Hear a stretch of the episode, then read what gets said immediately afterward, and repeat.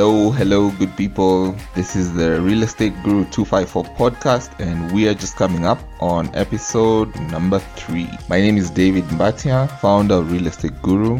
Thank you so much for being here and listening in on the real estate conversations that we are having. If you're new here, Karibu Sana. In this space, we are making an attempt to inform, educate, and inspire. So, indeed, you know, stick around by subscribing to the podcast, and hopefully, you will pick up some new information and perhaps something that will inform new perspectives on the property market. At some point, we will also be doing human interest stories, so keep it locked here. This week's episode is going to be a monologue, so all you guys get is just me. But it's gonna be enough, yes? i Au sivyo? Eh, karibuni sana. So I woke up one morning with thoughts running helter skelter and trying to find ideas that would be interesting to share with you guys here. There's an inspirational piece I, I once came across about marketing today that suggests that telling stories is all the rage. And it got me thinking about, you know, well told stories and if I even fancy myself at all as a storyteller. So this episode is going to be a story. Personally, I'm inspired most by true stories, especially when they seem so unbelievable. You know, the kind that leaves you asking, whoa, did that actually happen? So let me start this story with, you know, the backstory to this episode. When I was younger, and, you know, still even today, I was a big fan of the genre of Western movies. Truth be told, it was probably the weird assortment of characters, you know, who seemed to be too colorful to be believable, piqued my interest in these movies. So let's talk about these movies. Mm, you know, there was always a final showdown that ended with either the death of the villain and his cohorts, or if the villain was a lovable character, then it would be the hero or heroine who would die. Uh, you would invariably expect that there was a guy who had an axe to grind with someone else, you know. Uh, there was a plot for revenge somewhere in there in the mix. Uh, people, you know, were looking for something lost, you know, some lost treasure or something buried in the ground like gold. And there was always a lot of showmanship, you know, with horses and guns. Maybe sometimes there'd be a damsel in distress, you know, who the hero would be out to save, right? Okay, but I digress. Let's get back to today's episode. This is going to be the first part of a trilogy, a three part story based on the title of a very popular Western movie uh, titled The Good, the Bad, and the Ugly. So this movie was was legendary in its time, way back in 1966. You know, but it also became a timeless classic, even with the successive generations of movie lovers. Uh, just to create a little juxtapose here, the story is based on three characters. Uh, one of them, you know, the star is a guy called Blondie. He's the good, and and that guy was played by Clint Eastwood. There was another character called Tuco, and Tuco was the bad, and he was played by a guy called Eli Wallach. And then there was another guy called Sentenza, the ugly, and and his role was played by an actor called Lee Van. You know, in all three characters, I believe all three qualities existed. You know, none of them was either fully good or fully bad or fully ugly. but in the movie, I suppose that the idea they had was to assign uh, roles to the actors based on the looks of the characters they wanted to portray. So, in other words, you know, none of them is perfect and each of them is flawed in their own way. I picked the title from this movie, but I wanted to relate it specifically to experiences I have had in the property market and also to share with you some of the lessons I've picked up along the way, which I hold near and dear to me. Uh, so, hopefully, from my own experiences, you guys can learn something new. This trilogy will get repeated every season, so we're gonna do the good, the bad, and the ugly for each of the seasons coming up. You know, and every season is gonna be about 20 episodes. So, life always imitates art, right? Uh, in this case, would I also say that I'm using art to imitate life? Uh, quite possibly, yes. So I shall start with a good experience I have had in this space we call the real estate industry in Kenya. It's always good we start with some positivity, right? Yes, my master. Stop that. Okay, here we go. Uh, so around mid August 2019, I got a call from a friend called Patrick. He called me to mention that he had passed on my contact to a friend of his called Humphrey. And he mentioned to me that he did so because Humphrey was looking for assistance with disposing of some property that he owned. So I said to Patrick that I'd be glad for the opportunity and thanked him for making the connection between Humphrey and myself. And then, you know, then we went our merry ways. So some days later, Humphrey called me to introduce himself to me and, you know, to pick up the conversation about how we could possibly go about doing business together. This is again August 2019. At that time, however, Humphrey was not fully committed to making the sale happen, and it was just a choice he was somewhat undecided about, perhaps still mulling over. We could say he was basically trying to get comfortable with the decision and perhaps trying to shop for someone he could work with on making that happen. So between the time we first spoke, and then subsequently to the point where he was full on committed to making the sale happen. A full year went by. So this was now August 2020. Uh, he called me once more, and this time, you know, there were no points of friction for him. The choice, you know, he was he was clear about the choice he he wanted to make, and he was fully committed to selling. Of course, you know August 2020 the conditions of the market at the time had changed and you know the conditions were just appalling. The country indeed the whole world was coming to grips with uh, the COVID-19 pandemic. Everything had ground to a halt because of the adverse economic effects globally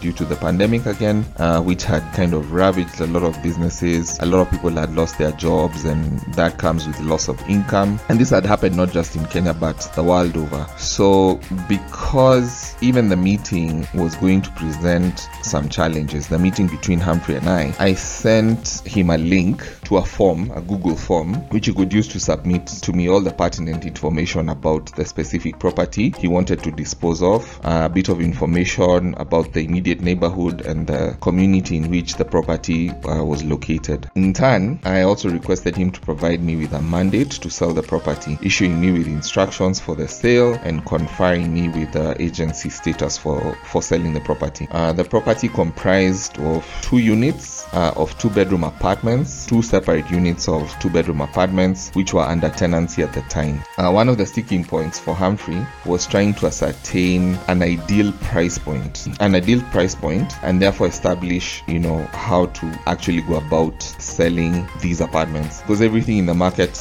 you know, had kind of been upended by the pandemic. The dynamics of the market change, you know, when there are unknown extraneous factors that have been brought to bear, especially in circumstances where incomes have taken a massive hit, as happened with uh, when the COVID 19 lockdowns were in effect. So, for the particular development where Humphrey was selling, there was also the added complication that there were newer, more modern uh, units in terms of um, in terms of amenities, uh, better endowed gated complexes within earshot of where he was selling, and that had a much higher uh, density. In other words, far more units available, and therefore in those in those developments, there were much lower prices being asked for for comparative units. So after he and I had dispensed with the pre- preliminaries, I proceeded to market the property for sale in September of 2020, and you know we we got a, quite a bit of traction and received a fair amount of interest. To be very categorical, this interest was generated primarily, in my view, because Humphrey, on my advice, priced the sale offers at the bottom of the market and leveraged this in the end, you know, to secure the best possible offers he could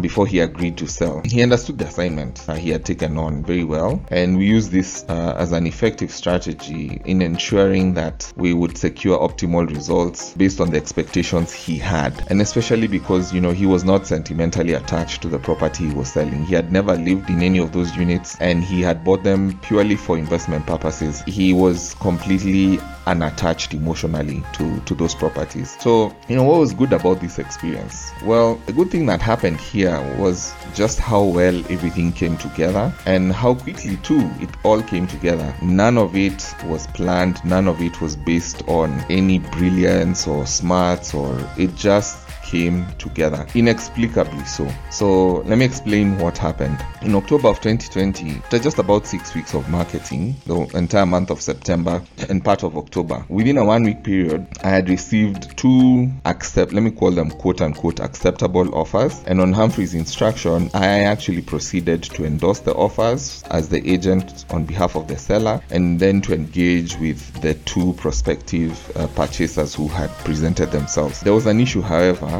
that was unforeseen. So both the offers would only yield what we'd call quote unquote delayed gratification, as both the prospects intended to finance the transactions 100%. Humphrey was initially willing to acquiesce to the prospects' requests to finance their transactions with him 100%. As an agent, um, my role would just extend to providing him with any and all information with regard to offers I had received. And while I explained that the standard practice where uh, prospects were required to pay at least 10%, Humphrey was not particularly keen on receiving monies for the sale of uh, the properties in piecemeal payments. He wanted lump sum payment. However, uh, after he consulted more broadly with a finance expert and with his lawyer, he was disinclined to accept uh, the terms offered by the prospective buyers. Another complication again arose. The lawyer representing Humphrey on the transactions, you know, now aware or now informed of the fact that Humphrey was selling,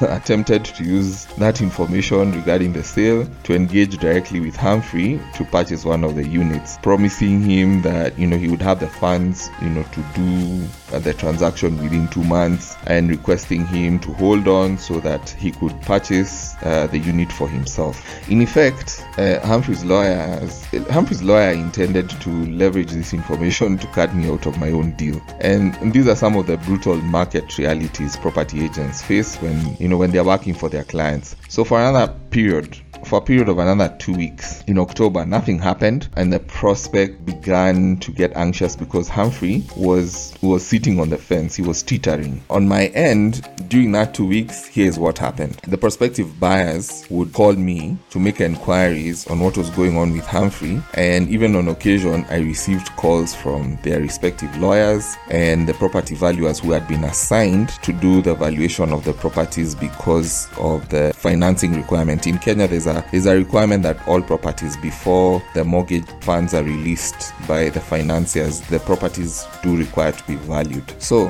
Humphrey Humphrey was silently mulling his options. Was he going to go back to the market or proceed with the quote unquote birds in hand, uh, which are far more valuable than the ones in the bush? Um, but he was undecided for the time. Uh, on the other hand, in the market, I was still receiving requests to show uh, the property. So, one such request had come from a lady called Stephanie, who had approached me on the very day that the last of these two offers, the two offers that we had initially received, she called me on the very last, on the day that we had actually signed the very last of the two of them. So I'd informed, I actually informed her that both offers I had had already been snapped up and that I would inform her if anything had changed or for that matter if I came across any other comparative offers. In fact, I had even approached Humphrey with a request to send out any feelers to the property owners forum. He was in a property owners forum for that particular development which was on WhatsApp and I asked him to send a message to the WhatsApp group that he was in for the property owners to request if there were any others looking to sell and specifically any others who are looking to sell a two bedroom apartment uh, in the same uh, development. So Stephanie had made the request at her, at the behest of her mom. Her mom her mom was called Lillian. So her mom is called Lillian. Uh, so on one occasion, you know, a couple of days before I was due to take a valuer to the property, uh, Lillian herself called me and requested that I take her to the development so that she could get a sense of the unit. She had not actually been able to see a unit. She just knew that she wanted to buy one in that particular development, and you know, she wanted to get a sense of the unit in the event that one became available for her to purchase. So on the day I was to go uh, with the valuer, I called Lillian and asked her to meet me so that we could proceed together to the development and she could then get the opportunity to view one of the units I was selling. On that day, Lillian and I met. I informed her that, you know, via my seller, Humphrey had made this request. Via Humphrey had made the request to find out if there are any other sellers, and I even showed her the feedback from the other prospective sellers who had approached me. There were eight in total, and all of of them were selling well outside her ideal price point. And you guys need to remember something I said about sentimental sellers. They are selling value that nobody else is willing to assign to the property except what they themselves believe. So most of them would be what you call people who are actually owner occupiers of the property. So Lillian and I ended up speaking about many things, but importantly, I took the opportunity in meeting her to inform her about hiring a buyer's agent since she was very categorical about what she wanted and she had a clear goal. I mentioned to her a few of the nuances about why hiring an agent would be ideal for her, and I also went on to ask her if she would consider my services. The main point of resistance for her, and, and as this happens with most buyers, is usually that it is the buyer who pays for the service and not the seller in this case. But in practice, this is actually the reality. If as a buyer you're requesting an agent to find something specific that you want to buy, then the agent must know, or in this case, have reasonable assurance that they will be paid uh, by the person instructing them and not necessarily by the person selling. So if it's the buyer instructing me, I need to know that the buyer is going to pay me. I cannot rely on the possibility that I will find a seller and that the seller will pay me. They could be paid, you know, by the person selling, but in that case, they have an entitlement. The agent has an entitlement to be paid for performing dual agency. In other words, representing both the buyer and the seller. In any case, I had already closed my sales in, in my dealings with Humphrey. At this point, I've closed my sales in my dealings with Humphrey. So, what business do I have approaching a seller who may or may not be willing to pay me a commission for my services? Least of all, if it was not him that approached me for that purpose. In this case, it is Lillian who had approached me with her request. So, technically, I work for her, not necessarily a seller who might have no clue about or knowledge even of their existence. So the following day after I taken Lillian to the property, I sent her my agreement and requested her to send me a buyer's instructions so that I could aggressively seek out a unit for her within the same development. After a few conversations with Lillian and with her lawyer, whom, you know, coincidentally I had met three years earlier, I had met Lillian's lawyer three years earlier. So Lillian and I arrived at an agreement for me to work for her as an agent, as a buyer's agent, and to seek out a property uh, she could purchase. And the following week, after that conversation, Humphrey called me to let me know of his decision regarding the prospects that I had based on the two uh, offers, the 100% financed offers we had received. He also took the opportunity to mention to me that his lawyer had signaled his intention to purchase one of the units and intended to railroad me out of my agency commission for the same.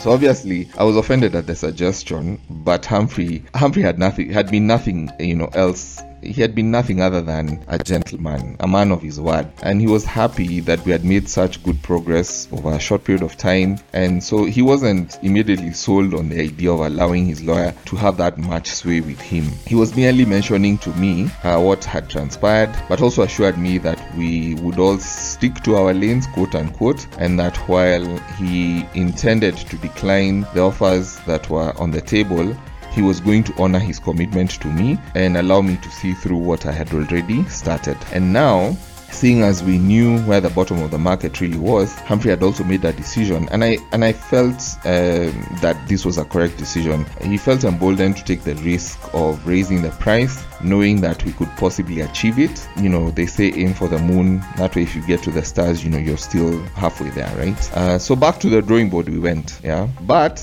not all is lost, right? Remember, I have Lillian. She had already signed a buyer's agency agreement with me. She was a cash buyer and now, even better, I have a unit that is available for sale within range of her preferred price point. In fact, her preferred price point was higher than my seller Humphrey's lowest selling point. So the combination of these two factors, you know, barring any possible human disagreements, nearly guarantees that the sale is inevitable. Perhaps what I haven't mentioned to you all at this point is that one of the two earlier offers that were to be 100% financed was an offer I had received by partnering with another agent. In other words, I would have had to split the commission down the middle for that other agent's effort. In effect, I would only have earned 50% of the commission of what the commission would have been. However, because of the dual commission, I ended up with 150% of the commission I would have made by merely representing Humphrey. Let me explain.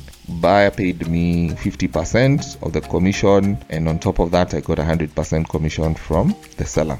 I should also mention that both the two offers that were to be 100% financed were also lower than the offer that was negotiated between Lillian and Humphrey. Even though I should also state that Lillian did make a significant capital gain on the valuation of the property based on the offer she gave that was accepted. In short, I'm trying to tell you guys the whole outcome uh, results were win-win for both the buyer and the seller but also for me as a as the property agent. Now remember that before Lillian signed my agreement to become her buyer's agent, I spoke with her lawyer who I mentioned to you all that I had met some years back. Now, Lillian's lawyer was what I would describe as the icing on the cake. She approached me with a request to find out if I had any other units in the same development. Initially, she was looking for a three bedroom uh, unit to, to purchase. Then later on, when I mentioned that I only had a, a two bedroom unit,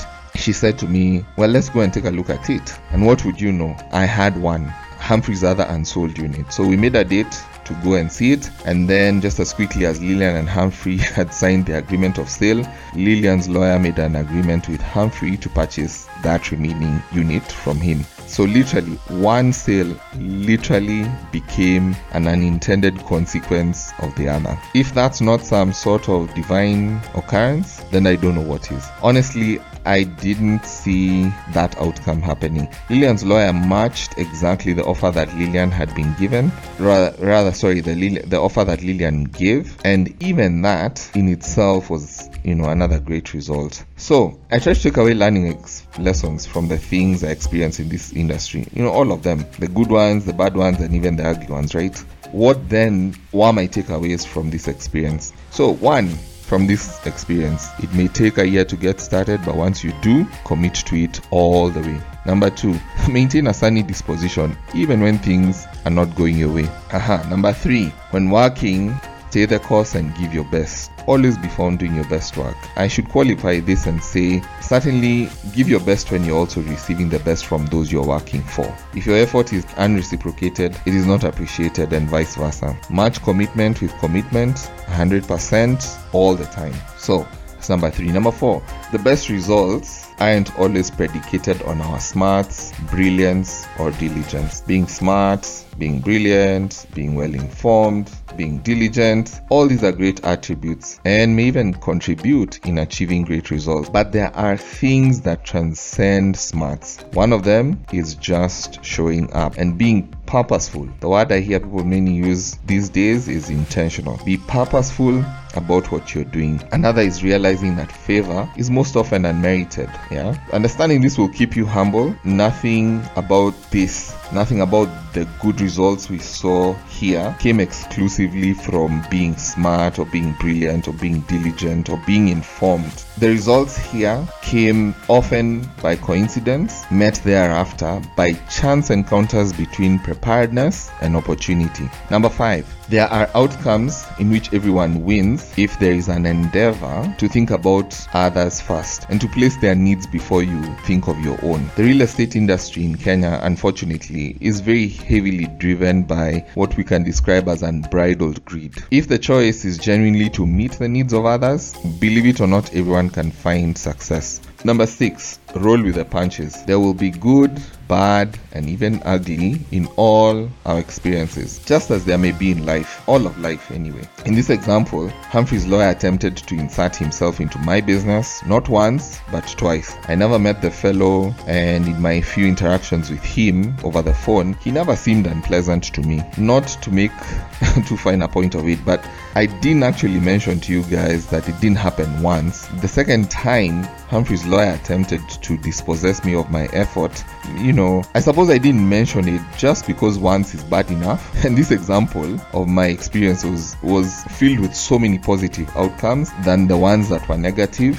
So I also didn't mention all the flack that I received from I received when Humphrey walked away from the first offers which came. The prospective buyers were, were incensed because they had actually begun to take measures to acquire the property that Humphrey was selling and then he changed his mind. It was within his rights to do so. It was never within my command to make that choice, but they were very offended with me. So that's number six. Seven, choose to focus on the good that happens. Again, this go back, goes back to number six. Choose to focus on the good that happens to you, even when things don't go your way. Staying positive not only kept me on track, even when things were going wrong and not going the way I had envisaged, but also allowed me and everyone else I worked with to stay on track and inevitably allowed us all to claim wins in situations that, you know, could have potentially become adversarial. Number eight. Number eight. None of us is in control of everything, even the things that we may think we're in control of. Sometimes there is wisdom in letting things unfold as they will. Overthinking, overplaying your hand to leverage control of situations, and even overextending yourself to others often does more harm than good and creates imbalance in the relationships. Discerning between situations where your active intervention is required and those where all you need to do is just show up and put in your best effort allows you to appreciate your true value and to appreciate success without fussing about how it may be achieved. Not everything that happens to you shall be of your own creation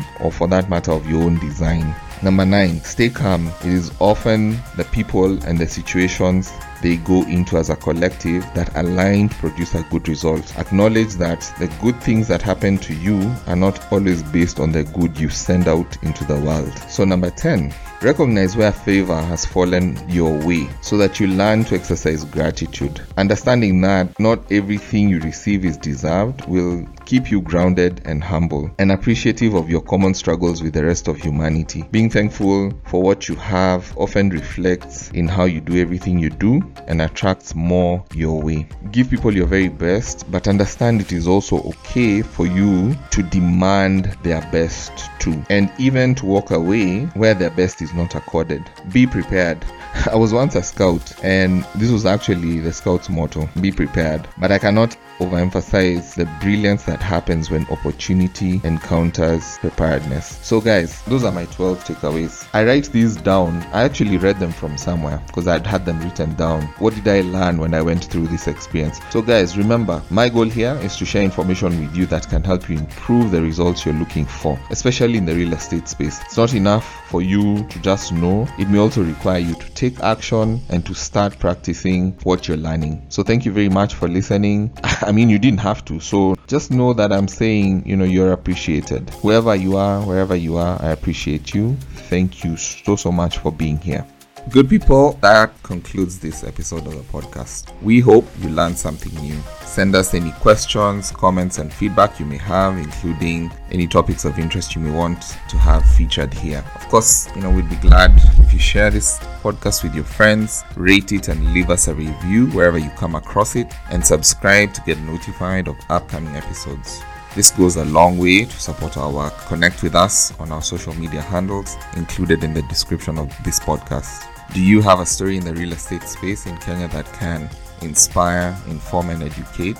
To feature as a guest, please fill out our podcast guest form and tell us a little bit about yourself and the topics you would like to discuss. We would love to hear from you, so you just send us an email, you know, send us a WhatsApp message, and we shall pick up the conversation with you.